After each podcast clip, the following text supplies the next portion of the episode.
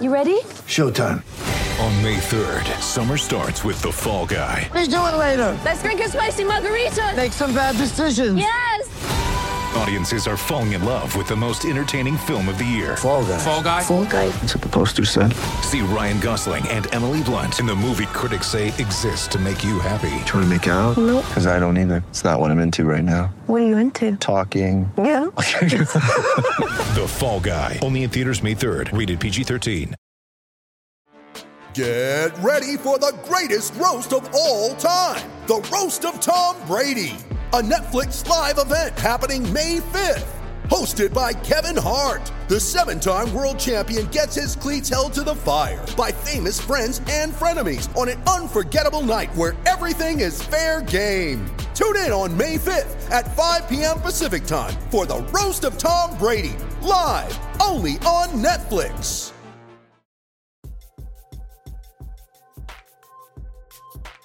Welcome in, everybody, to the Garden Report. Jimmy Toscano, Bobby Manning. What's up? What's up? Your host, John Zanis. Josue Pavone in Dallas. The dude went to Dallas. Yeah, that's right. He's on the pavement down there, man. He's a Magic fan. He's a Luka Magic fan. Well, he was disappointed tonight then. Yeah. And he wanted to check it out.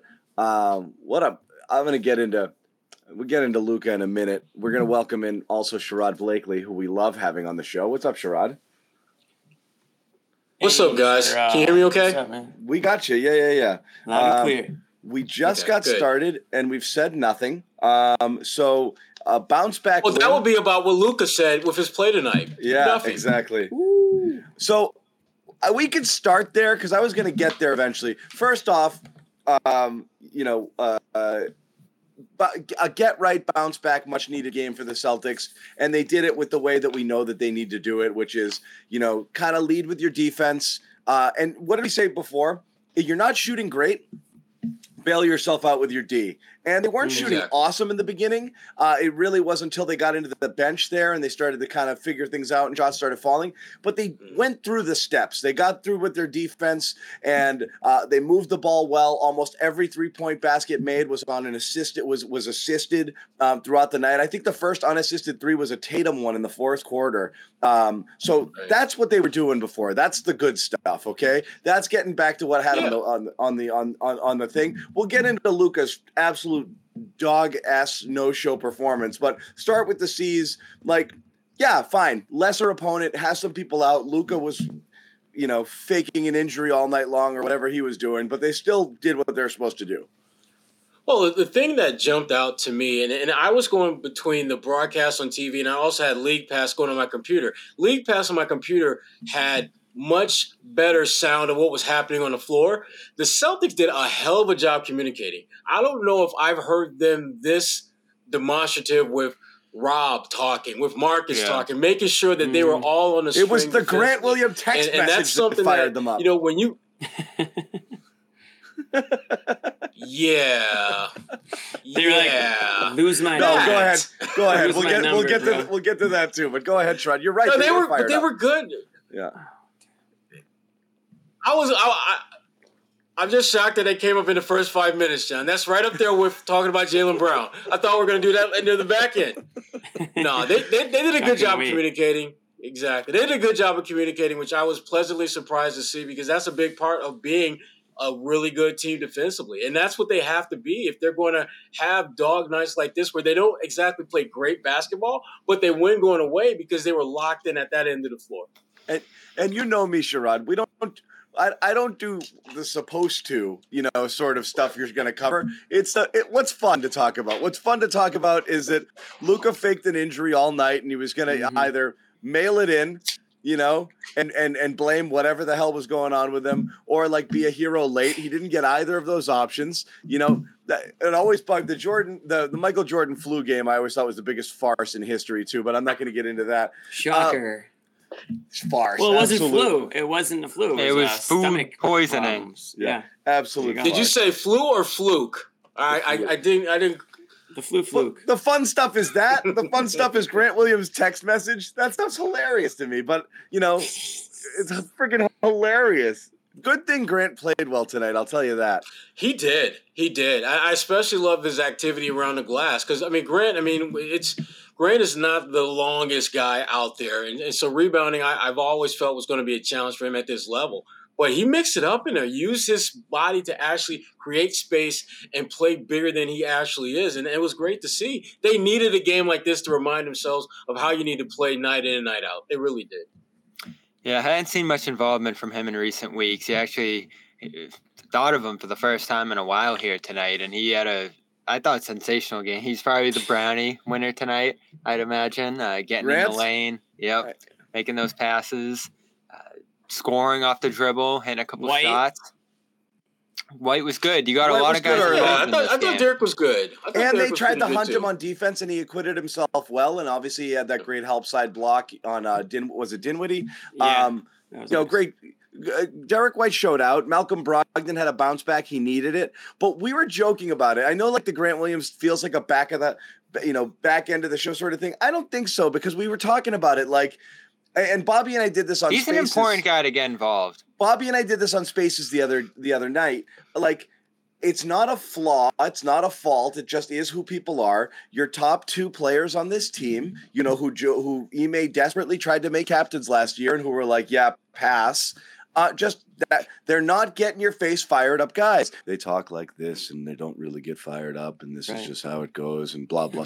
and other than that, you got Marcus, we had a good game. It's just the energy I thought, and then you got Marcus who it's just eventually like you got to hear from someone other than Marcus, Al's a quiet leader. Malcolm's a quiet leader. The only other guy who yaps is Grant, but he's just not good enough to get in the faces of people, but he still does it to his credit. The question is, how is it received? And so like when they said that early in the game, like Grant sent a group text to his teammates, you got to have better body language. He's right. But, oh, my God, did you guys just imagine the collective eye roll from everybody on their phones? John, that's exactly where I was going, John. That's exactly where I was going. Oh, my God. Grant again? Damn. You know that, Grant?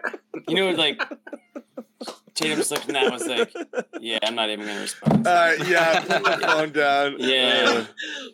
But Jaylen, do you have this number? I love the fact that Grant is confident enough to do that. I love that about him. I'm sorry, I don't have this number. How did Bobby Manning get our phone number? I don't have this number entered in my phone. Who is this? Hey, we did talk about body language. Well, we did. It's just a matter of what's easy. I love Grant. I love that about Grant, though. Grant will get the credit. It's a whole TV someone had thing. To do it. But it's funny. I love that about Grant. When you win, it was the team meeting. When you lose, the team meeting did nothing. But really, oftentimes, it's just what happened. Remember the Orlando one? It wasn't all that effective. Yeah. It really is just what happened next. It doesn't really mean anything. But Grant, it will get, people will talk about, oh, he did it, Someone had to do, again, we watched that Oklahoma City game. No one was responding to what was going on the floor visually. Right. I mean, we've said it before on the show that if this isn't any time recent, but at the time where people were questioning if the Celtics had anybody who wanted to be a leader, remember the whole captain situation, we said, hell, if Grant wants to do it, if nobody else wants it and Grant wants to be some level of a leader and be a vocal leader, great. At least somebody wants jersey. It. Yeah, at least somebody wants it aside from Marcus. Sure. I agree, Jimmy. Yeah. But yeah, sometimes it's Grant, he might be the right message. How he can contribute that. Yeah, no, sorry, Sherrod. Go ahead, Jimmy. It might be the right message. Go ahead, Jimmy. You got it. I was going to say it might be the right message, wrong messenger type situation. You kind of want to hear that from the guys at the top. But at the same time, I think he's established himself enough within the team where he has the, he can say something. It's just that he talks so much where you almost wonder, and this is coming from somebody who knows that feeling, but he almost talks so much. I was going to say, Jimmy. Actually listening. What, Jimmy talking about someone talking too much? What the hell is this? I've been there, Grant. Grant's just – yes, you have. Grant's just trying to figure out his role. I think that ultimately has to be part of his whole process of doing this kind of stuff because he's not going to be the guy that's going to score 30 points. He's not going to grab 10, 15 rebounds. He's not going to drop 10 dimes. He's going to be the guy that hopefully behind the scenes will plant some seeds of confidence in these guys to do some things that they should know they should be doing, but sometimes they need a little nudge and a reminder of who they are and what this should be about. And Grant, maybe that's his role with these guys. Is that $15 million a year? Probably not. Probably not. But it's a role. Ask Bobby. Bigger than that. No. I've settled at 15 too. I think that's very far. But you, Bobby, and I am selling at 15. I'm like, welcome, because I do remember you were a little bit on the north side. But tonight's what you should expect from Grant night in, night out, at least statistically. 12, 4, 3. That's what you're looking for from him. Good defense. Active playmaking and just being in the mix. He's just been standing out there the last couple of weeks, but not getting the ball, and seeing him play make out of the corners was so important tonight. But this is a low key, this is a much more passive version of Marcus saying, kind of like everyone knows the Jays are going to shoot when they get the ball, right. they got to get everybody involved or else it's not going to work. And we had the same conversation last year of right message, wrong messenger, or was it the right messenger? We were kind of split on this, on whether or not, he should say that, whether or not it's received well, whether it, and almost it doesn't matter if it's true or not true. It's not like Grant called them all out or went in a post game here. He sent the text message, but then he told people about it, or someone, so it's out there now. Yeah, who announced that? They said it on the broadcast, but I don't know what the source was, but he's right. So it's twofold. Grant came over the desk and was like, I sent the text. Yeah. I think Grant has enough. They were part of the group text that he sent out. What are you talking about? They were on it. Scout's like, whoa, okay. They said on NBC. That's why I missed it. No, on TNT. These guys know who Grant is. I don't think this would have landed poorly. At worst, it was like a ha Grant. Right. But when we talk about it ourselves, like a lot of people hate body language conversations. They hate them because it's like, what do you guys know assessing body language? Anytime somebody talks about it at like Patriots camp or something like that, everyone thinks it's agenda driven. Like anyone can interpret body language any way. And I think a lot of fans get defensive when we talk about body language and the importance of it. And we talked about it again, I think a couple shows ago, and Bobby and I on Spaces. You just can't have it doesn't matter what line of work you're in. You can't have your best players or your leaders be like, everything is terrible, because it's really hard to follow those guys into battle when that's the case. That could be, like I said, you could be in an office. And if your boss is like, we're screwed, guys. We didn't get the account. We're screwed.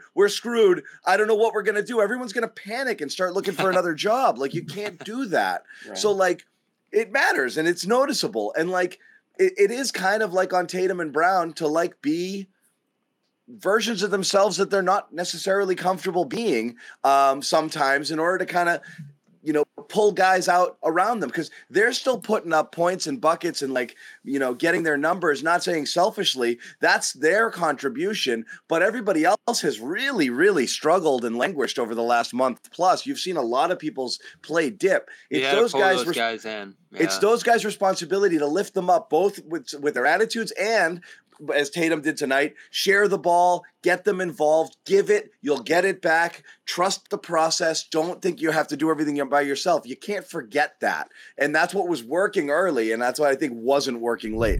BetOnline remains your number one source for all your sports betting this season, everything from NFL and bowl season to esports and World Cup. You'll always find the latest odds, team matchup info, player news, and game trends at BetOnline. BetOnline features live betting, free contests, live scores for almost any sport or game imaginable. We're the fastest and easiest way to bet all your favorite leagues and events. So head to betonline.ag to join and receive your 50% welcome bonus with your first deposit. Make sure to use promo code CLNS50 to receive your rewards. BetOnline, where the game starts. Yeah, one of the things that I think when you start thinking about the really, really, really great superstar upper echelon players, the one thing that they all do to varying degrees is they make their teammates better. When you start talking about the all-time greats, that's what they do. Anyone in this league can score, rebound, defend, and pass, but can you make teammates better? That's the toughest thing to do. Totally. Because that's literally the one thing you can't directly control. And Tatum, I thought this was a perfect example of Tatum making the guys around him better and still wound up with a freaking triple-double. Right. there aren't enough nights like this, because when you look back at the two games they lost, one game Tatum and Brown had just as many field goals as the rest of the entire team total. And the other game, they had two less field goals made than the rest of the entire team total while shooting better than 50%. They got theirs. They made their impact, but they didn't really make the guys around them better. This was a great example of how you do that. Now, can you do this every night? Of course not. But you should have more nights like this than not because of your talent and because of the willingness of the guys around you to follow your lead. Nobody is trying to take Tatum or Jalen shine. They just want to get in where they fit in. And it's up to Tatum and Brown to continue to do a better job of making sure guys get those opportunities and make the most of it. And when they don't, get on their asses about that. If you got three open shots, keep shooting. Make it. Build confidence in those guys. I don't think they do that as consistently as they should. Well, who set the tone defensively tonight? Because that's where it started. You look at the first three possessions there, locking down, turning those into points. You get White going downhill on the third or fourth play of the game there. That just spread and festered throughout the game. Like 20 points allowed first quarter, 26 in the second, 19 in the third. This is who this team is. They were a really active defense. I wouldn't put it on one person. It had those vibes of like six guys on the court, like from last year. That's right. A ton of activity and movement where it felt like they were buzzing, where no matter what, you could keep passing and working it. And you were never going to find an open shooter or an open lane to go. They were really, really active throughout instead of kind of standing around and late to switch or kind of passively, helping or hedging or whatever. They were pre-switching early. Yeah, they were anticipating the pick and roll game. They were on it. They were already in the spot. Totally different than a lot of the defense where they were playing, where they were slow to react or miscommunicating, and they were, the OKC game with the basically like a layup drill. Totally different defensive vibe. Yeah, they were. I mean, go ahead, Jimmy. Go ahead. No, I mean, definitely different defensive vibe, and it all to me it came down to just how active they were out there. Like you just said, they were quicker to their rotations, helping out, a couple of good double teams when they needed to. The Mavericks are not a team. I mean, they're a one-man band. I mean, Luke, if Luke is not scoring 30 plus, they're not winning that game. And he certainly, what did he end up with? 23. I mean, that's about as automatic of a win as you're going to get if Luka Doncic is at 23 points. So this is how it should have looked 2 days ago, to be completely honest. They should have worked the Thunder start to finish. I think if Luka was held out of this game before it started, I think the Mavericks probably win. The Celtics show up without any heart. Yeah, we joked about that in the spaces, didn't we? I recycled that from Tuesday or whatever day it is now. No, but you knew you were going to get primetime Tatum tonight. But you didn't, though. You didn't right away. You didn't quite, but you knew you'd get them to be serious. Yeah. He shot poorly, but he ends with a triple-double, which is what they needed. Doing what they needed to. Yeah, they rebounded, they defended, they passed. On the defensive end is where they, clearly that was the message going into this game. And it's too bad for the Mavericks because there was no way the Celtics were going to put together a performance even close to the one in Oklahoma City. So it was bad timing for them, and the Celtics came out and they did their thing and they played up to their potential on both ends. I mean, obviously we know that Tatum and Brown can take over more so than they did tonight, but the bench actually showed up tonight. I mean, that's something that hasn't happened that often either. And, Derek White showed up, Grant Williams showed up. Those are the guys, Malcolm Brogdon, he was hitting his threes tonight. So those are the three guys, when you think about the bench, those are the three guys that come to mind. And if they're, contributing, especially early on in the game, it takes the onus off of Jalen and Jason, and those guys can maybe focus a little bit more and spend less energy on the offensive end and more of it a little bit on the defensive end. Yeah, it was a give the game what it needs sort of game for those guys. I mean, Jalen, this is almost a throwaway game for Jalen because the foul trouble just messed up his whole night. He could never get it going. He picked up the two early, picked up the third quick. He was on the bench. While he was out there, he was trying to force it with his limited opportunities. It was a lot of those contested mid-range, and they just weren't falling. He just never got going and then got a little bit going late. Tatum, too, was taking almost unnecessarily difficult shots early. He didn't need to do that. I think when he stopped a little bit, he – again, it wasn't great, but I think he started 4 of 13 and he finished you know, 4 of 9 or whatever to close the game. Still not great, but he got to the free throw line a ton. And then he just started passing. Then he started working the ball. You actually saw when he stopped trying to kind of get his or just be the guy or, you know, attack matchups, that it was just better. So once they got out of that, I think in the early going, the offense started to flow totally differently. Yeah. Yeah. And I thought Tatum, point blank, he just attacked. He wasn't attacking, looking to take advantage of a mismatch. He was just aggressive and getting to the free throw line, kicking it out to guys wide open in the corners, doing all those little things that put so much stress on the defense that they didn't know what the hell to do with him. You can't give him a jump shot. He's beating us off the dribble. He can finish at the rim. And if we take that ability to finish at the rim away, he's finding guys wide open and they're knocking down shots. This is where Tatum becomes top 5 Tatum. Not so much in the efficiency of his offense, but the effective impact that he makes as both a scorer and a playmaker. This was what this was a really good game for Tatum. The numbers won't say that, but when you start breaking down the things that he was able to do and the stress that he put on that Dallas defense pretty much the entire game, that is what you want. That is what you're going to need if you're going to have a team that's going to go deep into the playoffs and not have, you know, 2 guys lead a bunch of guys, you know, to the second round of the playoffs. Yep. Catherine, thank you here. Totally agree. Again, you're right. Where the Celtics get in trouble, too much dribbling. The less they dribble, the more they pass, the less they turn it over. The better quality shots they get, the more assisted baskets they get. And again, even a night where they did not shoot lights out, it was good. But again, it's under 40% for 3. It was 37. It's much better than it was. It was over 40. I think missed a couple late.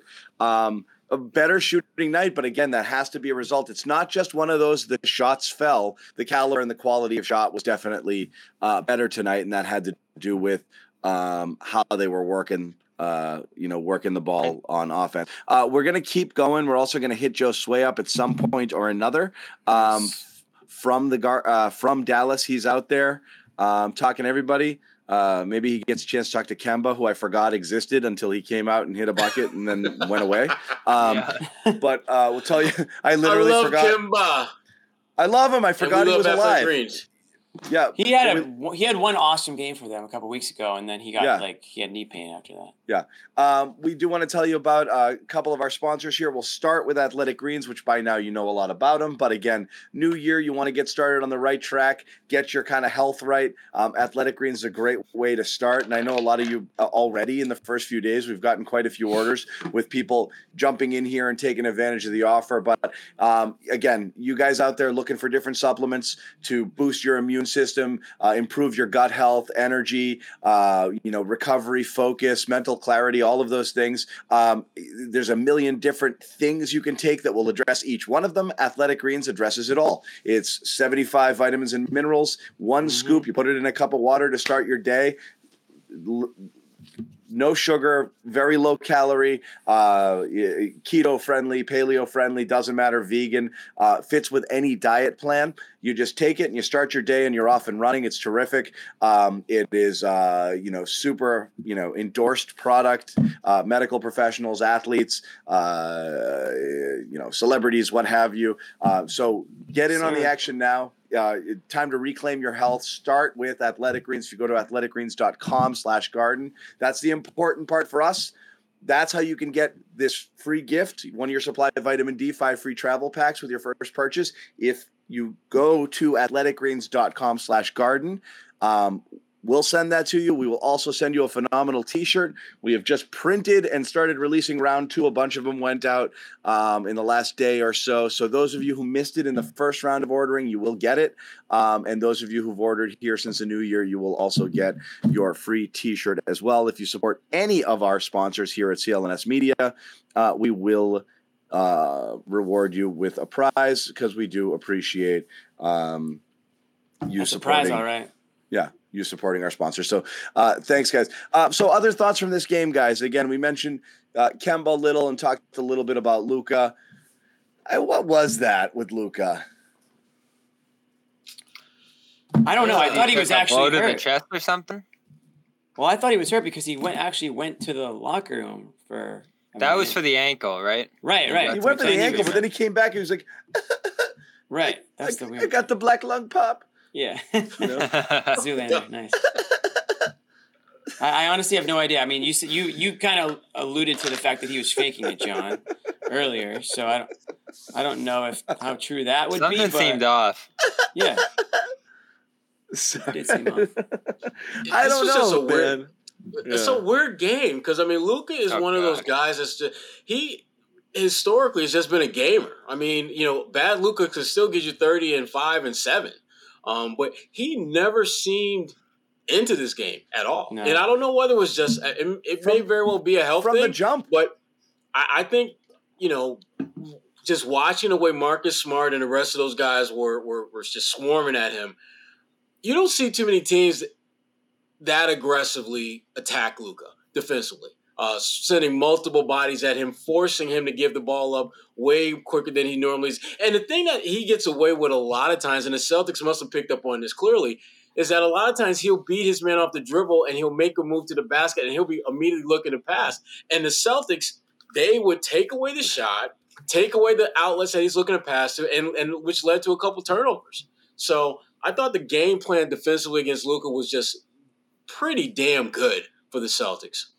I think I agree there, Sherrod. Something early tipped Luka off that this wasn't going to go well tonight, and I felt like he bailed. Like he was like, "Oh man, I don't know, you know, I don't know." And that's why I think like he's like, if it's still close, maybe I'll turn it on late, but I'm just going to kind of, you know, slow roll. And he still ended up with the quietest 20 points you've ever seen in the first half too. So it's not like he completely disappeared, but then he completely disappeared, you know? Right.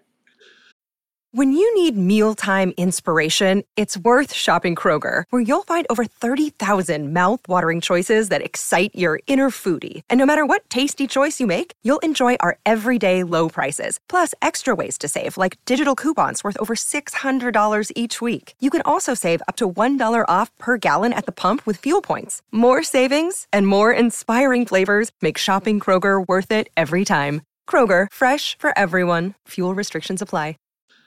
Yeah, I don't know what the chest thing was. Again, I think they mentioned him getting hit there or something, but I didn't see it. I'm looking back now, still don't see it.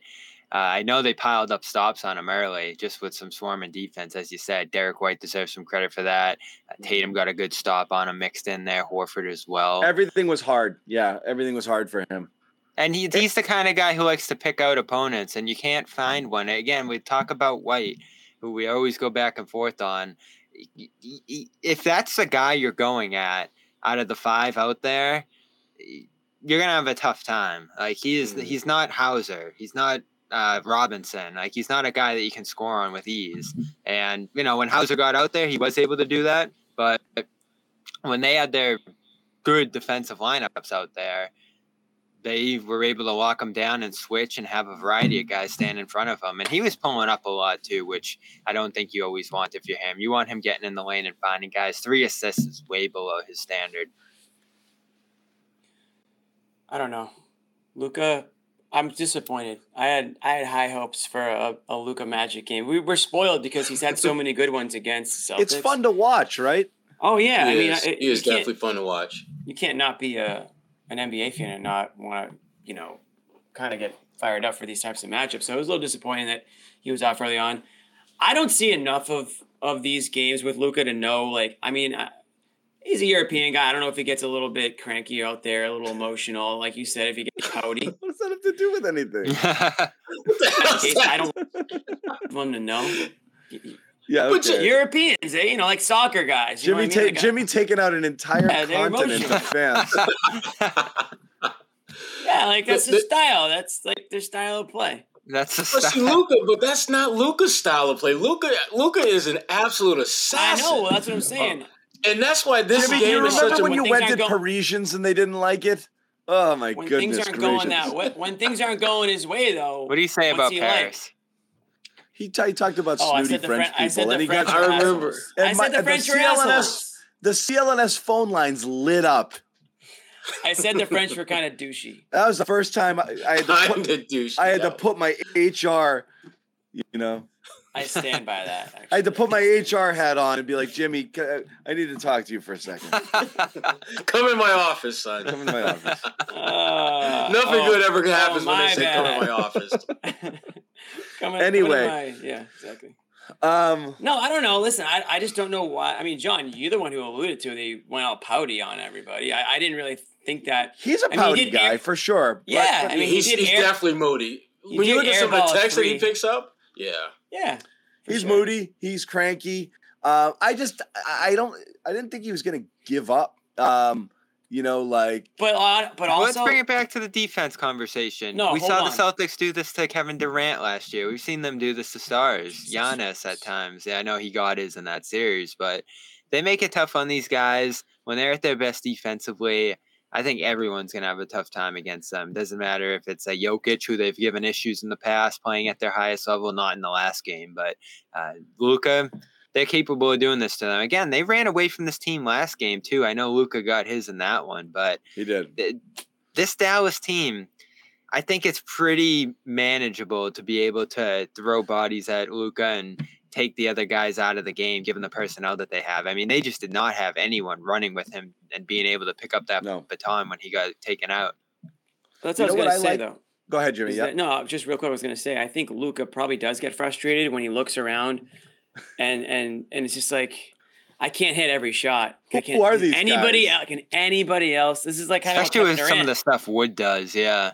Kind of what Kevin Durant said to everybody earlier this year, like, look at our roster. You know what I mean? Like, Luka hasn't said that, but on the TNT broadcast earlier, they basically said that he needs to kind of inspire his guys to not have to wait for him to do everything. Like give them a little of, I don't know, motivation or self-confidence that they don't need him to hold their hand. They don't need to stand around and wait for him to get them into everything, or they don't need him to bail them out every single time. I mean, there are some talented players on that team. Obviously, the roster is not where it needs to be. I mean, you hope that they don't waste him for too many more years, because obviously he's a top 5 talent, you know, arguably higher up in this league, could be the best player in the league on any given night. So you'd think that they can get some talent around him and compete. Yeah. Celtics are uniquely equipped to match up with a guy like Luka, because you can literally throw almost anybody at him. Even Hauser. But yeah, he's got, you know, and you're right. And the broadcast, they were talking about that. Like, it's ride or die with Luka. And, you know, I mean, he's that singularly talented that, right. I mean, he can carry them, but you guys, was it you guys who put it in the, maybe you put it in the text or not, but just looking at their 7 straight wins, it wasn't exactly a murderer's row of teams. Like, yeah, you know, Luka and a bunch of, it's the Moses Malone thing. I could take 4 guys off the street and beat these bums, these Boston Celtics way back in the day. Like, Luka can can single-handedly beat a lot of teams just by being Luka. You need a miracle to beat the Knicks. Yeah. But you bring in a team like the Celtics that has depth, or one of the really quality teams, they're going to bump their heads on that ceiling. It's going to be difficult. Right. And we're sitting here like, who's going to be the third option on the cell? And, you know, Luka's just like, I could go with the number 2 right now. You know, you're looking at Dinwiddie or Wood, who's been playing really well. They're nice. They're nice pieces, but they're definitely short of talent and firepower. So the burden's entirely on him. One thing I wanted to ask you guys, what did you think? And for those watching the TNT broadcast, who watched the TNT broadcast? No offense to CSM. So they did a Joe Mazzulla little mic'd up moment on the bench. Oh yeah, in the huddle, yeah. Which I loved, because we talk about how quiet Joe is. He wasn't yelling at them. It was good words of encouragement, but it also, that's what I want to see. Teaching moment of like. So it doesn't always have to be like you're playing like assholes, play the opposite. Sometimes it's see what you're doing now, do that always. And that's kind of what that speech was there from Joe after the game, or during the game. And we got video coming from Dallas from our intrepid reporter, Josue, from the Joe Mazzulla press conference. Here's Joe talking about the kind of turnaround in the effort and the way that the way that they played tonight versus how they'd been playing. No, I mean, I think you want to enjoy the fact that we played well and we did a lot of good things, but at the same time, you know, we got to develop habits. And so I thought, you know, when we're at our best, we play really good basketball on both ends of the floor with high effort for a long period of time, and then we go through a couple games where we lose that. And so What I love about tonight was we did bounce back. You know, can we do it over and over again to develop those great habits? So that's the question. What I always fall back on with the Celtics is I still believe their best game beats everyone else's best game. But I believe their ability to play their worst game or to lapse into this stuff, you want to believe it's something that they're over, but it's not. And it comes up and you have these just infuriating press conferences like you had last game. We didn't come out. We didn't help each other. We didn't play with energy, which I can't stand. Why is the answer? Why is the question? Why didn't you? Like, we can all see that you didn't. One, don't say we because you're blaming a bunch of other people. Say I could do this. I could do that. I need to be better. But two, why are we not certain that they will come back or they will continue to play this way? And again, it's 82 games. It's not going to be all of them, but patches, stretches. We're talking about really inconsistent play for 15 games now. That doesn't make sense to me. Like, why can't they self-motivate?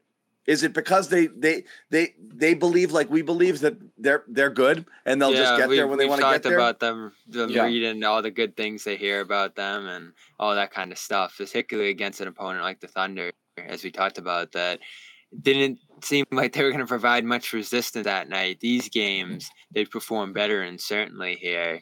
So you see their capabilities when they're able to self-motivate and, you know, go into those habits that are difficult, getting into the lane and multiple layers of ball handling, the defense. Certainly, I think to start this year, we're like, what is going on with that? You guys point out effort, and it seems like that was the culprit, that they just weren't trying hard enough or executing on that end with enough urgency. And you see in a game like this what they're capable of on both ends of the floor. It's frustrating. Even in the second half, they let go of the rope in a 29, 28-point game, got down to 15. They'll have these situations where there's like 6 minutes to go and they'll just start killing clock. I don't know if that's a coaching thing or if that's just them on the floor trying to run out the game. They take the easy way out sometimes. Even on possessions, they'll fire up shots that you're like, what are they doing? I remember Luka was hurting the moment where he was really trying to catch his breath. That was crazy. And they just start firing threes. They don't even go at him. Without working it, without going at him. It was weird, actually. I was really annoyed at that point in the game. And that was the biggest difference in the second half, was just the deviation from great ball movement to ball stoppage. You know, in the first half, it was 4, 5, 6, 7 passes before shot. Early in the second half, it was 2, 3, maybe, before the shot went up. And the shots that they were taking in the second half were good shots, but that's the difference between taking good shots from great ones. In the first half, lots of great shots, and they passed up a lot of good ones to get to that great one. They didn't have that same kind of patience and focus in the second half, and that's why, again, they won the game going away, but they could have put this thing to bed a lot sooner if they would have just stuck to the script that got them that big-ass lead in the first half. Yeah. And let me defend Joe after he got killed so bad here a couple of days ago. Adjustments, 3-guard lineups, flipping minutes to Grant and Brogdon over White and Horford. Joe was good. He was good, and you point out the things he was saying in the huddle there. This wasn't on Joe. Look at the players. I know you guys love them. No, look at the players. I mean, again, you know where I stand there. It was so ridiculous on Tuesday. The Joe stuff. It's just easy. You know, it's just low-hanging fruit. Joe, fix it. You know, sometimes, you know, like it's the players. It's always the players. Again, you're gonna prop these guys up and talk about how great they are, best duo in the league, all NBA. We love these guys. Look at the maturity. They're growing, love and trust. Then it's on them. Like, if they're that good, they're battle tested. They're in year 7 and 6 in the league. Marcus Smart's a veteran leader. Marcus is, you know, you're going to prop them up. They got to accept responsibility when things go to shit. It doesn't make any sense to all of a sudden tell me how great the players are and then turn to the coach and say it's his fault when they play bad. And Jimmy makes the best analogy with this all the time. It's parents whose kids can't do any wrong. You know, like, And it's got to be somebody else's fault, so it's got to be the coach. Like, right. It's the players. When they get their shit right and they self-motivate and they go out there and they take it seriously. Joe can't get the guys moving their feet on defense. They know what they're supposed to do. Let me put it like this. They know they're supposed to be active. They know they're supposed to switch. They know they're supposed to anticipate what's going on. They know they're supposed to have each other's back and help. They know they're supposed to work the ball on offense and not just come down and jack the first shot that they see. They know these things. You can't coach them in the second. It's not like he's in their earpiece saying, don't shoot right. that one. There's only so much you can do to prepare them. And then they go out and they do it. And there's nothing you can do there. Think of it this way. Is anyone looking at the Celtics saying they can win a championship because of that coaching staff or like the lack? No, it's the player. Exactly. No one looks across the league and says that otherwise Popovich and the Spurs would be in the, like, it's the players. Yeah. All right. Go ahead. Oh, I was going to say, Jimmy, you can continue your comment. We got to get a little sexier on this show. Oh, okay. Yeah. I can just also wait for that. No, we got to get So we're going to bring in. There he is. This guy. I don't know. Damn. That's a diss for Jimmy or just. No. They're not removing Jimmy. Pat on the back for me. To it. I think it's a pat on the back for you. I'm going to take it that way. Pat on the back for you. Jimmy can finish his point, but we wanted to bring Josue in. I don't even remember what my point. What were we just talking about? We were talking coaching. Oh. Yeah, it wasn't that Jimmy important. Jimmy heard sexiness. This is mine. It wasn't that important. No, I was saying a good coach. I think a good coach can take a great team over the top, or a good coach can take a bad team and make them better, but it's not make or break. I don't think it's just not. I mean, everyone knows who the great coaches are, Popovich. Who else we got? Rick Carlisle. Come on now. Spolstra, Carlisle. Yeah. Everyone knows the good ones. And those guys are around for a long time for a reason. But at the end of the day, Popovich will tell you that he had some of the best players he ever could have imagined, but certainly he had some level of effect on them. Right. Well, those guys built a culture, though, right? I mean, right. I don't think anyone. And that's why a coach is important too, I think. Right, and I think that's why this transition was easy from the start, because these guys built that foundation, built off what they did last year. I mean, trip to the NBA Finals, pulling that 180. So yeah, I mean. I caught towards the end of what John was saying. It is a player thing. I mean, no one's looking at Mazzulla and thinking like, man, what are you going to do to get these, how are you going to change everything on your own? But I think what I was asking at least a couple of nights ago was, what's he going to do to plant that seed? And I think what he did here in Dallas was huge, not calling guys out, but more of the way Marcus said it, just, talking to, as a collective unit, talking to the quote unquote the other guys, right? The complementary players, and just telling them they're like, hey, you guys got to step it up. Whether the starters, get out to a cold start, or whether they're red hot and they need you to carry on that momentum. So I think that message was necessary, and obviously only Joe Mazzulla could do that, and he did before this one. The biggest thing coaches can avoid doing in order to just get the respect of their players is be authentic, because when you are fake. Players going to see right through that. And when they see right through that, they're just going to keep going and ignore you. And Joe is not a yeller. Joe is much more of I think, an old school traditional teacher type coach, where rather than break you down and build you back up, he's just going to just smooth you out a little bit when you get a little ruffled and not just be demonstrative and all that. And that's fine. But you have to make sure you're consistent with that. And even in that Oklahoma City game, I mean, I never got a feel that Joe was doing anything to turn the tide even the tiniest bit. This game, on the other hand, you could see that there was some clear teaching going on throughout the game, before the game, in preparation, and the players were locked in. And again, I agree that the players have a major, major, major, major significant part in the success of a team. But if anyone could coach a team, then anyone would be doing that job. And we've seen a lot of really good teams where the wrong coach with the wrong temperament. It's not anyone. With the wrong ability or lack of ability. Well, we know Joe's ability. It's not anyone. I think the variance is on the – ends up being more on the back end of like the people who are just ill-fitted completely to coach, who are either disingenuous, not prepared, mixed messages, can't communicate with the room. Of course, all of that stuff matters. Joe is prepared. Joe's close to their age. Joe's somebody that definitely can reach players. All of that stuff matters. We've seen the examples of the work ethic too with him. And the work ethic, and you know that he's there. So I think he has a lot of that going for him, and they believe that he's genuine. I just mean the Joe, get them to play better thing. I think that thing, like the coach is just going to immediately say these magic words and turn them around in the middle of a game. Sometimes it doesn't happen. And Joe has proven both through his timeout approach and a game like OKC, he's like that parent who's just going to sit there and say, sorry, son, you're going to have to go fight that guy and get your ass kicked. And that's just that. I'm not bailing you out here. And you'll learn from that. You know, just go get your ass kicked and then see what happens after that. That's how he does it. We can assess what we can assess the job he's done after the season, but what do we have right now in front of us? 27-12. Yeah. Where you're worried a younger coach is going to run into is, like I said, I think you're worried. You're always worried about Joe if there are situations where he has to either, you know, discipline or change something or remove a star or do something that's not going to sit well with an important player in that room, and whether he can do that.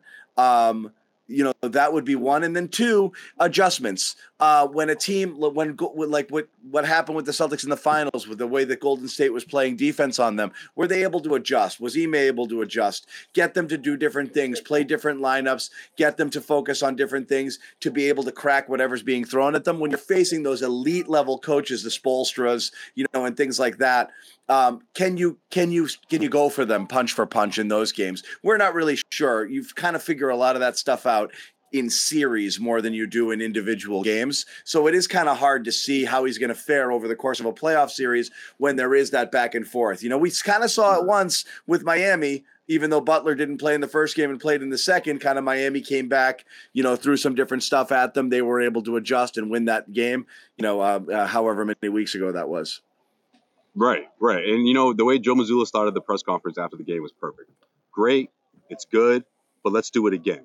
You know, finding that consistency, which has sort of always been what's been on everyone's mind, right? Like that historic start and the way they were playing. Well, how long can that last? You know, what's going to happen when the other shoe drops? And this is sort of where we are right now in the sense of where this team's going to, where Joe's going to navigate them in the sense of, you know, continuing to be at the top of the Eastern Conference, or do they have another bump in the road, you know, between now and the All-Star break? So, but I like that Joe Mazzulla is putting it out there in front of everyone, you know, in front of the media, saying, look, I call these guys out in a sense of, you know, no matter what the first unit does, they have to be prepared. And of course, Malcolm Brogdon was also talking about that in the locker room, saying that, like, that starts with him, and that starts with guys coming big.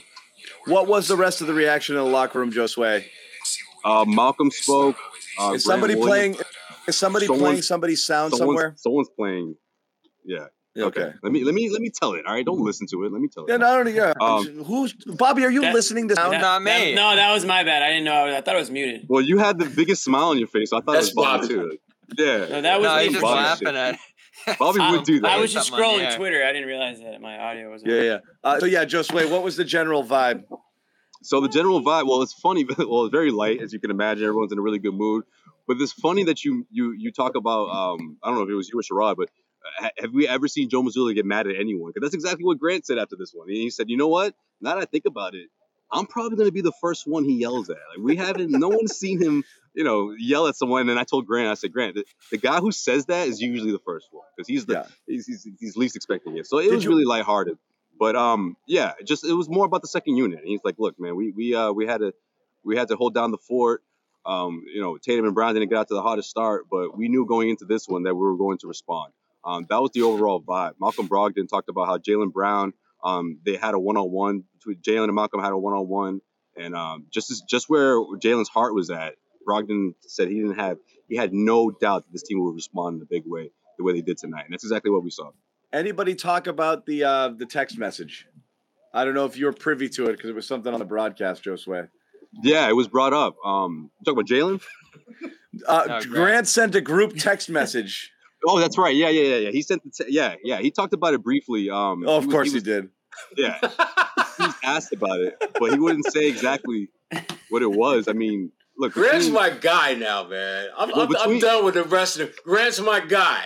Well, between Jaylen having the one-on-one with Malcolm and Grant sending that text message, Malcolm was just like, "We're good. We're gonna crush it tonight." So that was the vibe, man. And I gotta say, the Grant text put him over the top, Josue. The Grant text put it over the top. I mean, Grant was glowing a bit, you know. He was, you know. So. What was the Jaylen story? Did he send it John Zanis garbled voice text style, where like there was a typo every other word? Knowing Grant, he must have triple read that. No, Bobby, wait, what did you say about Jaylen? The Jaylen Brett Malcolm thing you mentioned. What are you talking about, Bobby? Sorry. Yeah, that's what John does. No, he just said that it was a one-on-one, and after that, he told the team. He didn't ask Joe Mazzulla. He told Joe Mazzulla, "I'm guarding Luka against in Dallas." So who said Joe that? Said, "All right, sounds good." Jaylen said that, and then seeing the rest of the teammates seeing him do that, and then obviously pick up those two quick fouls. Everybody wanted to help. Yeah, and that's it. But they were offensive. It wasn't in. It wasn't trying to get there. You know? It wasn't. But Malcolm. Talked about how that's big for a leader like that to step up the way he did. And of course, Marcus Smart talking about he kept it 100, man. He's like, man, 2 years ago, Jaylen's not doing that, right? Like Jaylen's not gonna like. Oh, yeah, you saw him during this game too. Say, I'm not checking out with the fouls. Sherrod, that's what I love about Marcus. When things are going really well and they're in a really good mood, he'll just. He'll let you into some shit. He'll give you some insight. Stick a little jab. Yeah, but that was good. But y'all know 2 years ago that wasn't going to happen, right? Y'all do know that, right? That wasn't going to happen, right? He goes.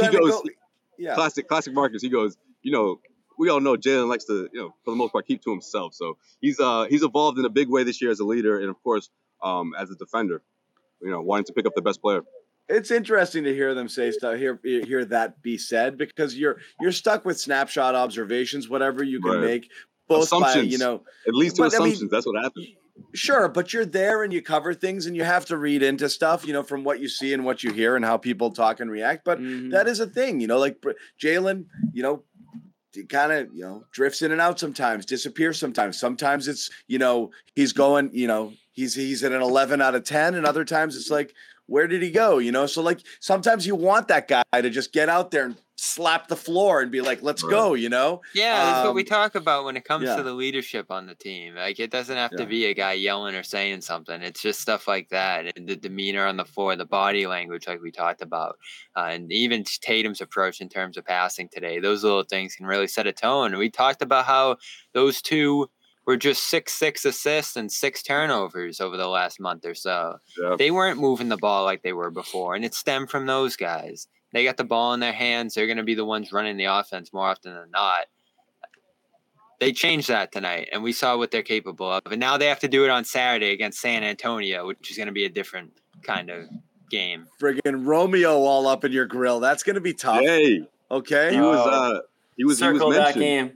He was mentioned? He was mentioned saying, hey, San Antonio, we have to come with the same energy against the Mavericks, against the Spurs, because, Romeo's been playing well. And I was like, look at Romeo and energy. Never went hand in hand. Romeo's been anointed kind of their D guy, the Celtics go out there and stick that guy, Yeah. So he was always a good defender here. Always good. He just couldn't do anything consistently. That, yeah. Obviously, they're keeping tabs on their own revenge game. Watch out. Watch out. Oh, the Romeo revenge game. We had the Neesmith revenge game, and now we get the Romeo one. I don't know about that, but I don't know about that.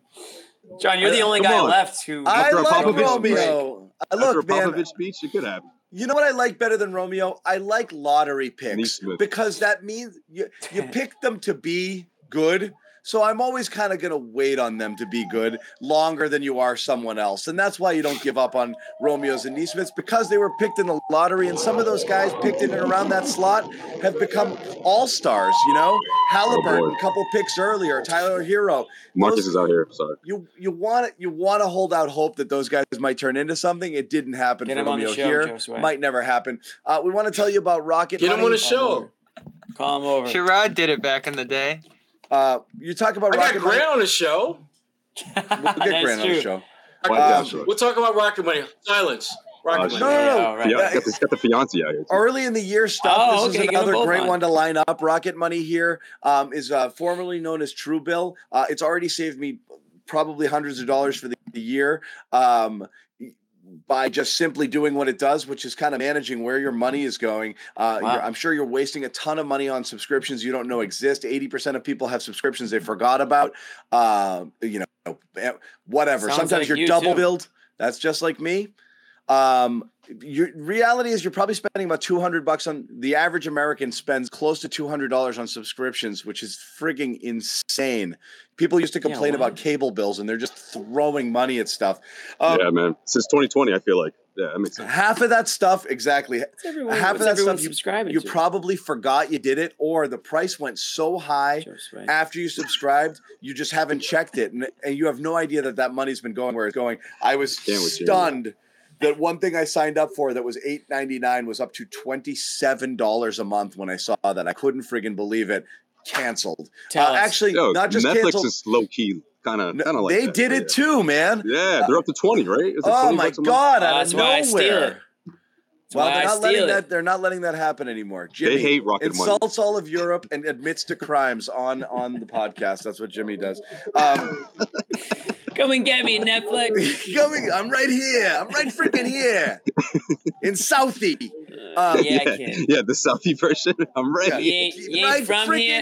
If you ain't from here, I better not see you. So get rid of your useless subscriptions with Rocket Money now. Go to rocketmoney.com/garden. You can save hundreds a year. I already have. Once again, rocketmoney.com/garden. If you get a paid subscription to Rocket Money, again, proof of purchase. Phenomenal t-shirt. That's what we do. That's how we do it here. That's how we're going to do it all year long. You support a sponsor, bang, t-shirt. That's what we do. Are we going to go broke giving away t-shirts? We're losing a lot of money. Yeah. Just making sure. We are. We're losing a lot of money. I want to bring up one guy, John. We bring him up every night. What's up with Rob again? No shots for 12 minutes. Yeah. Unbelievable. No assists and not letting him play make. I'll never get it. Smart threw the ball like 10 miles over his head on the alley-oop. Great defensive game from him, but offensively still, he's just not involved. Really he did have one shot, Bobby. Fake news by you. No, first 12 minutes he had no shot. It took him that long to get a shot. Oh, okay. Still the only one shot. Dude, if I was that tall, I'd be just shooting the ball nonstop. I'd be dunking it all over the place. It's inexcusable to have him averaging 4 shots a game. An 80% shooter?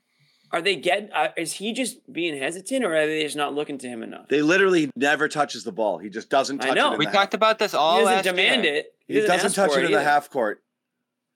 Is he going to get 15 shots? No, but it's going to be more than one. He only gets it in a prime scoring position. It doesn't run through him naturally while they're running their offense, which is a strange thing to literally like play. Like a putback.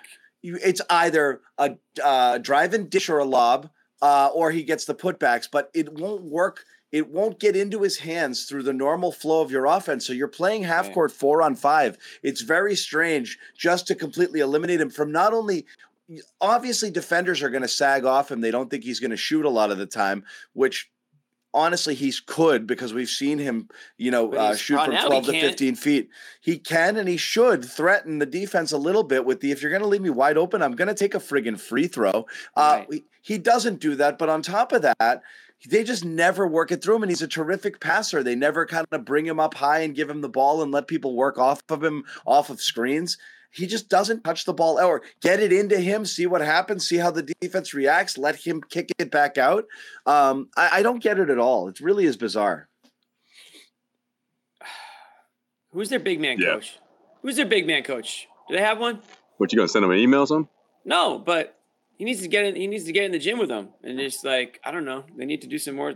They need to do some more to get him acclimated, get him involved. I mean, he's an extremely talented big. He can jump through the roof. They should be looking for him. They should be playing through him at points. He should be bullying himself down in the paint, throw it down to him. He took a guy off the dribble 2 games ago and then never touched the ball again. He got the ball. Yeah. He got the ball in the block, faced up, took one dribble. Whoever was defending him was gone.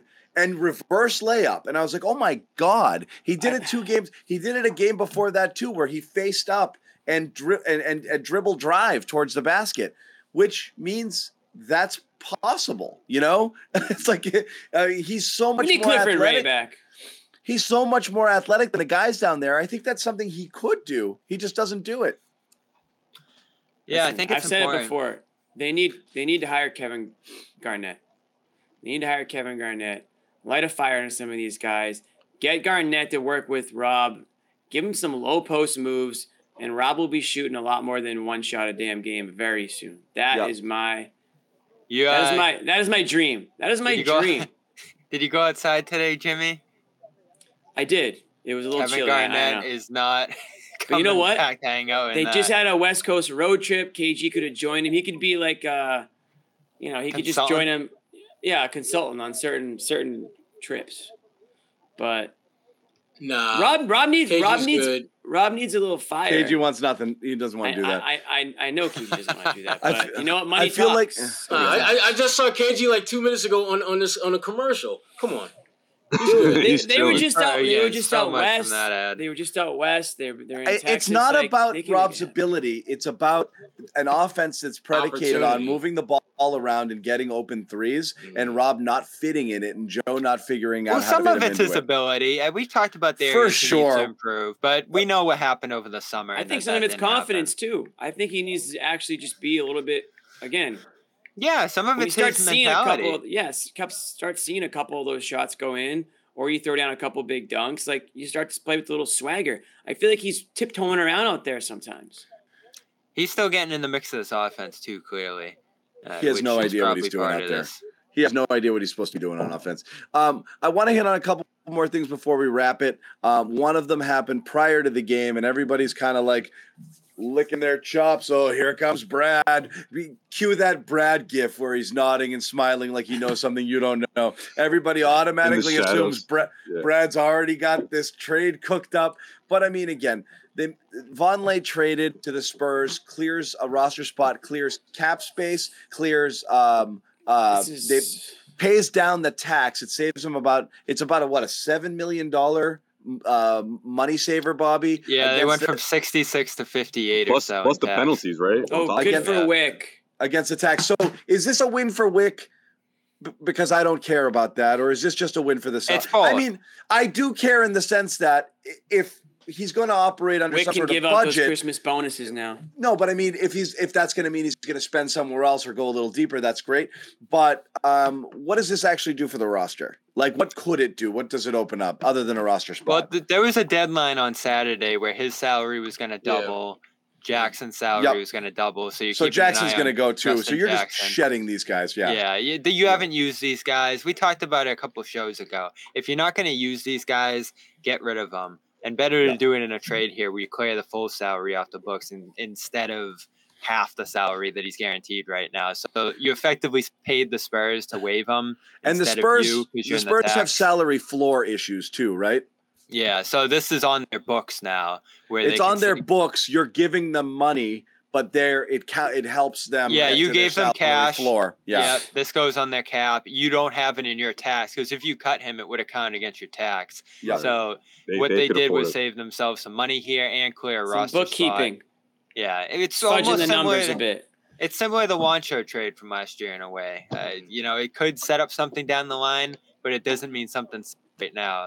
In the meantime, you can bring up our guy Kevin Jelly. Let him get some runway. Oh, there we go. Calvin Jelly.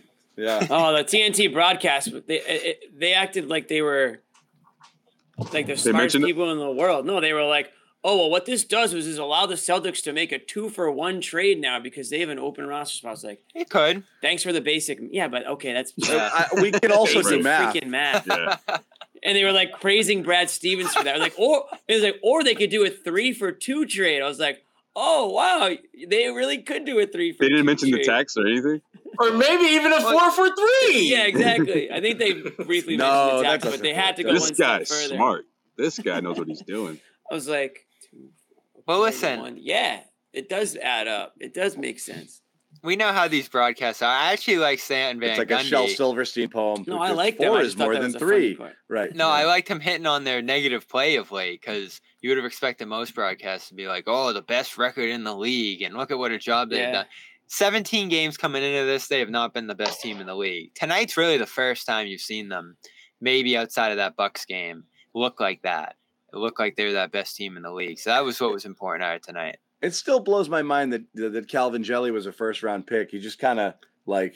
Man, I saw him in college cooking Syracuse. He was so good. But he was good. He was a first-round pick, and he's taken in that 2019 draft. The guys taken right after him are Jordan Poole, Keldon Johnson, Kevin Porter Jr., Nick Claxton. You know, I will say, bang, right after there. You know, right. Like, I will say, John, at the bottom of the first round. Yeah, it's like you say, John. It's so hard to hit. What is it? 20 through 25, never mind 20 through 30. And it was like four teams hit in a row after. Yeah. Can we just have a and then a couple picks later the Celtics took Carson Edwards. So. We can't even have like a moment of silence for Noah Vonleh, because we can have a moment of silence for your bold prediction for Noah Vonleh. Oh, yeah. What was that? Oh, that's going to be my next. Oh yeah, Jimmy, I was going to let that pass, Jimmy. But since you put that on Front Street, it's not looking good for my bold prediction. What was that again? We'll have to wait and hear it. We're going to hear them all. Clever wordplay about Noah's Ark too. You know, there was some good stuff there. Oh, Jimmy had that in his mind going. Hey, Romeo flourished in San Antonio. Watch what they have Noah Vonleh doing in San Antonio. They waved him already, Jimmy. You watch though. This is what they're going to do at Noah. Yep. Bye-bye. All right. Bye. So my man's a free agent now. Good. Vonleh gave him He can go to the team that best suits his capabilities. He gave them those good minutes on opening night against Embiid. He played Bam well in that second game of the year. He was an important part of that. They could have used him in OKC. So in other words, he's going to get a tribute video next year, is what you're saying. He should. Listen, we were just talking about him a couple of nights ago. Why didn't he get at least a little bit of a chance on the nights where they definitely needed about something? To wave him. Because Kornet played him right out of the rotation is what happened. Like, because they were trying to figure out between Griffin, Kornet, Jimmy. That's my thoughts on that take. Just keep going, Josh. It's the truth. Kornet came in and played great. And all those guys. Oh, here comes Bobby on horseback. It sadly is true. Jimmy's on one tonight. We were in Orlando and we saw this flip. Because they started playing Kornet. And Sherrod pictured Bobby coming. Somebody said Kornet. Right up. I just want to make this clear. Because they weren't playing Kornet that first week. And they put Kornet in the game and he's getting dunked on and Sherrod's staring at me. Then week by week he just starts playing better and better. And all of a sudden he has this great start to the year. I wasn't kidding. He dunked on twice that game, if I remember correct. Yeah, he did. I wasn't kidding. Yeah. Luke played him out of the rotation. He did, and I'm not going to lie. I thought that was going to last for like 2 weeks. They didn't know which of those bigs was going to be able to get 10 to 12 emergency minutes while Rob was out. Blake too, by the way. Huh? Blake too. Blake was in the mix. That's what I mean. It was Blake, Vonleh, and whatever. And then they're like, Blake's useful once a week, and I'd rather have Kornet than Vonleh. And that was it. You know, then he had – that was it. Oh, man. Right, I know. So he earned that. He earned that for sure. He earned it. Yeah. So what do you need? He saw that in training camp. He had to outplay him. Ooh, commenter, good point. And his freedom. Maybe he makes a return. No, just solidify that roster spot. Do that noise again, Jimmy. Do that noise. I don't think that's happening. Ennis is making more money at Fox than Brady will when he gets. There is somebody though that we haven't mentioned that. My good friend Sherrod Blakely may or may not have mentioned earlier. I was waiting for someone to cue that up. Come on, Sherrod. Here it is. Here's the lob. Where's my teammate? He took that. I'm not going. He took down the article. Right. Oh, were you back? You balking? Why on this thing? Where is he? Why? Celtics fans are pumped about it. Wait. Did you hear what I said? Give the people what they want. All right, let's talk about it. Let's talk about it. Is freedom, right? No. Your guy. You're talking about the guy you wrote about. What, Melo? My God, you're talking about my boy Cousins? No. Yes, that one. Oh, yes. There you go. Yes. Yeah, how many of these did you write? Damn, did you write this or did someone else write this? This took us a long time. Who wrote this? You got that chat GQ, whatever it is that actually I was looking for a horse for Bobby and his boy to ride in on, so I was a little bit distracted. That's what I was doing. I was literally looking for a horse. I forgot about the metal one. That was your dude. No, Sherrod, I laid up the idea of who you wrote about today. To you, I laid it up to you. You talking about my guy Cousins? I wrote about Cousins today. Yes, talking about DeMarcus Cousins. Damn it! So what says Sherrod has a ghost? My guy is Mello. My guy is Mello. The guy I wrote about is Cousins. Yeah, nice. They're not the same. Yeah. My guy is Mello. I wrote about Cousins. Well, he's your guy today, Jimmy. You set him up. Sherrod knocks him down. That's how we do it on the Garden Report. It's smooth. Exactly. Okay? Exactly. That was great. No, Cousins makes a lot of sense though. Cousins makes so much sense, which is why it's probably not going to happen. You literally only need him for 10 to 15 minutes a game, and it's not going to be enough. Can I ask you something? I think Brad's going to. What's up? And I want your honesty. Does Brad just dislike DeMarcus Cousins? I mean, think about the history of the reports and something. Get Cousins. He's affordable. If the Celtics really wanted Cousins in those years, it would have happened. Am I wrong? Well, Brad's not a fan of DeMarcus. The problem with him before was that the price that you're going to have to pay and the potential for him to basically overrun your team was so much greater now. At this point in his career, he's happy to be one of 15. Yeah, not going to happen. You don't have to worry about him overtaking your team, because if your team is not mentally tough to deal with the 15th man, your team's got some mentally tough issues. Yeah, but that's going to work out. It's been a couple of years now, though. Everyone's assessing the Boogie Cousins signing by how they felt 3 years ago when it was rumored as a possibility. It's a totally different team. I totally agree with Sherrod. Veterans. He's on the Blake Griffin. He's on the Blake Griffin program right now. That's it. He is, but he's not a Blake Griffin personality. Right. No, that's the only concern. He's unemployed. I mean, what choice does he have? He's got no choice. Yeah, we're all saying the same thing. Like no one here expects him to come in and demand touches and all that stuff. My point is, I just feel like Brad Stevens is just not a big fan of him because it would have happened already. Whether it was last year, 2 years ago, 5 years ago, like they've had many opportunities to get this guy, and they just fair. Dwight Howard too. You know, that guy's not going to be a Dwight Howard one. I don't. I mean, damn. No, but I agree with Josue. If it hasn't happened yet, considering the dude they had, what year? I mean, they were filling the back of their roster with like, who the hell is this guy? 10-day contracts, Joe Johnson's, Matt Ryan's, blah blah blah. They couldn't find anybody, and you're like not going to find spots. Like there was a million opportunities. Yeah, no, they don't. There'll be a buyout guy. Here's somebody in the league right now that they'll end up with. Calvin Jelly. I'm not so sure. The guy that you had that you basically been putting on damn fucking 90 West back and forth for that's gonna be a major addition. The back and forth did it with Luke. Their big addition is gonna be Gallinari. Yeah, if he wins MVP the G League, Bobby's gonna let us hear about it. Hey, I've been up there. He's looking good. Who? Jelly? Went? You know what? Jelly. When did you go? Why wasn't I invited? Shavlik Randolph looked great in the Chinese Basketball Association. How'd that work out? Shavlik Randolph. He was a shooter, man. Shavlik was getting you 30 and 15. 30 and 15 in the China. How'd that work out? But We're debating who the guy should be who's not going to play. John, you threw that out there, John, the Gallinari thing, and we just completely glossed over that. Oh, that's right. That would be huge. We're talking about fakes. And that would make sense why he's going to be your four. Yeah.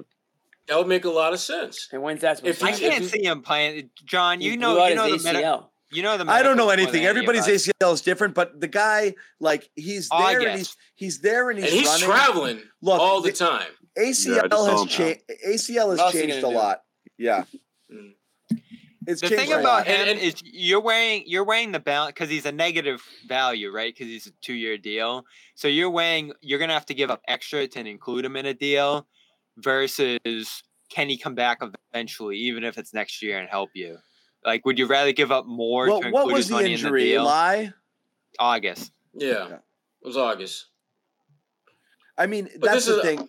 It's June at earliest. No.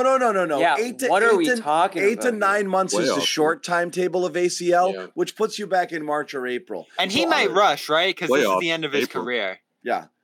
So that's a good point, Bobby. It's also his dream. Yeah, you know, his dad's a huge Celtics fan. He's around with the team. He's traveling. Like, if you need, and you only need 10 to 15 for him. And they never ruled him out for the year. I honestly think that, like, you might get to the point where they're like, "Yeah, he's not ready," which is very, very likely. But I still think they're holding out hope he returns. Like, they have not ruled him out for the year. I don't think. Well, all we can say is you shouldn't. No, I buy that.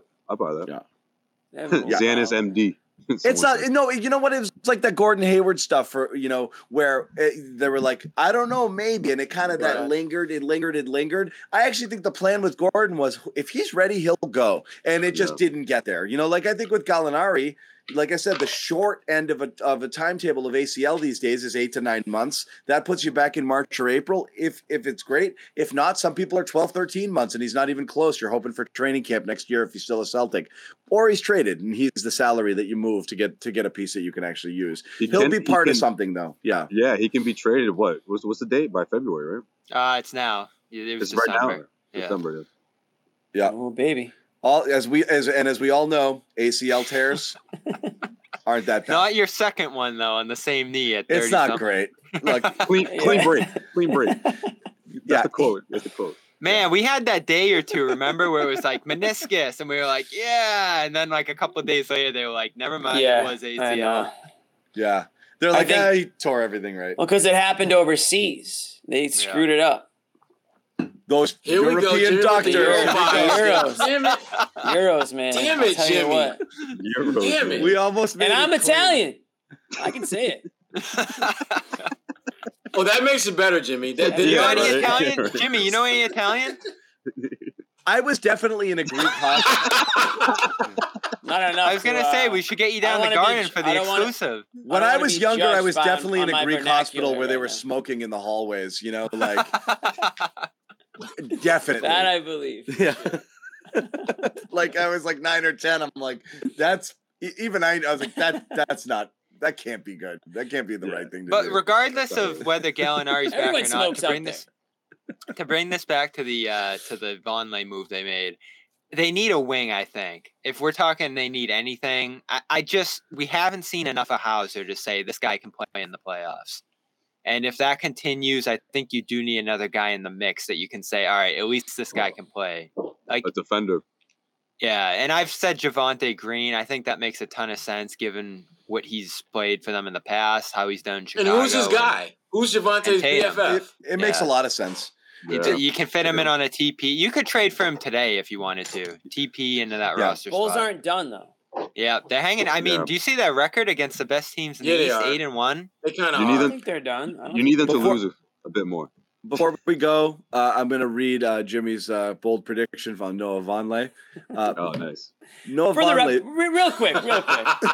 Before you read it. Yeah.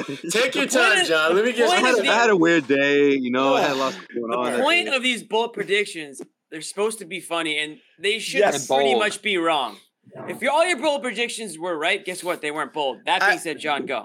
First of all, not only is Jimmy's 1,000% right, and I, in fact, had to go back to the guys and say, these aren't very bold, guys. Can we get bolder? So Jimmy came up and over the top with some of his in the spirit of the piece. Just read it.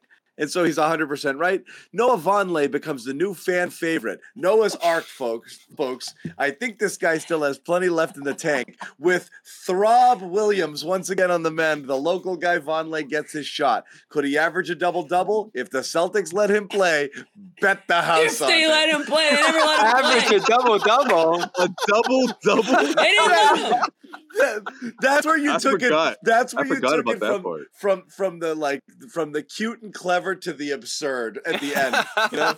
You were close, Jimmy. And then he played the first couple of games. No one even barely averaged. Jimmy was puffing his chest out. Yeah, he was like, "Oh man, 20 minutes opening night. Look at him go." But you know what it was? Also, the refs had it out for him. The refs had it out for him. Oh, he fouled so much. They were calling so many fouls on my guy.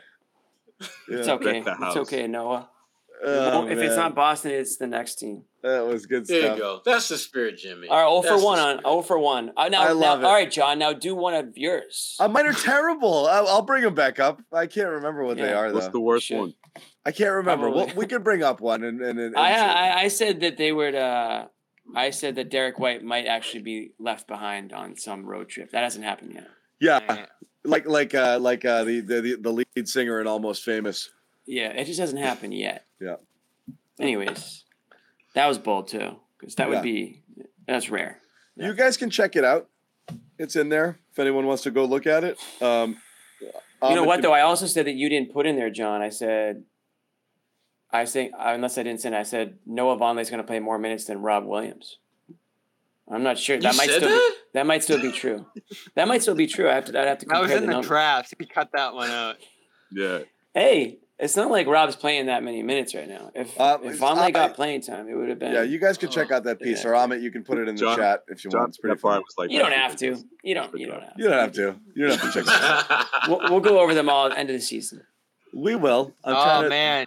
Jimmy Toscano. Brogdon plays 82 games. Yeah, that's another one I missed out on. That was bold. 82? That was bold. No one does it anymore. If he played 80, that would have been Josue Pavone, the accurate. Sam Hauser hype is real. Manning, lost season for I said the Celtics about half of it. I have the Celtics trade Grant during the season. Still possible. That's still possible. Yeah. He would be devastated though. Oh man. So Toscano says White gets traded. He also said no. Luke Kornet logs more DNP CDs than games played. Bobby, where are we on that? Are we close? He's playing mostly every night. He played tonight. Pavone, Gallinari. He plays a lot of blowout games, John. Yeah. Gallinari, what? What did I say? And I had Ime finishes the season as a head coach of the Brooklyn Nets, which almost came to fruition. I missed that. That was very. That would have been huge. That was very close. Yeah, I missed that one. I felt that one was easy, but anyway. Speaking of Gallinari, Josue's got him returning in here. Yeah, he has him. Guys, I'm going to averaging a double-double though.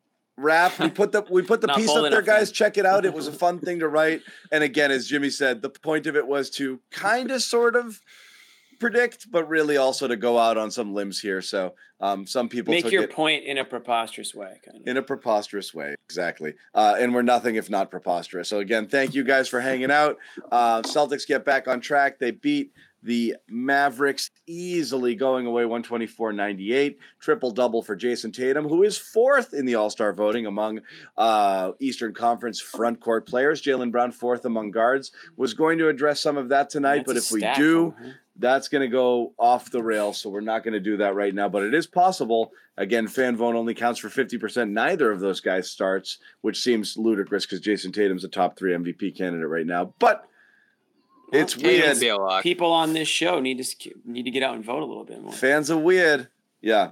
Anyway, yeah. Again, it's just round one. So Tatum will start. Tatum's going to start. He'll pass Embiid. They need him. Yeah, he'll pass Embiid. He'll pass Embiid. Oh, you mean like? So Durant's going to be the center? Yes. Yeah. Small ball. All right, guys, we're going to wrap it. Thanks again for hanging out. He's Jimmy Toscano. Jimmy, Noah's Ark, Toscano, Bobby Manning, Josue Pavone, Sherrod Blakely. Check out Josue in Dallas. Celtics All Access. Thank you. Check me out. Please do that. Josue, where's that cowboy hat, bro? Y'all? I forgot all about that. Damn, dude. You have one? No. I was going to go buy one. Let's see one sitting around the state. You have people walking around Boston with Spurs, though, right? Josue is wearing boots with Spurs. No, I'm not. Boots with the Spurs. You could rock that and maybe get away with it. Yeah. Around here, I probably could. Yeah, John, let's send him to San Antonio. Why not? He's right down the road. He's right there. We'll send him to San Antonio, but he has to wear like a full cowboy costume. Yeah, and then just leave. No. You have to report live from there in that costume. Good night, everybody. All right, we'll talk about it off air. Bye. Yeah.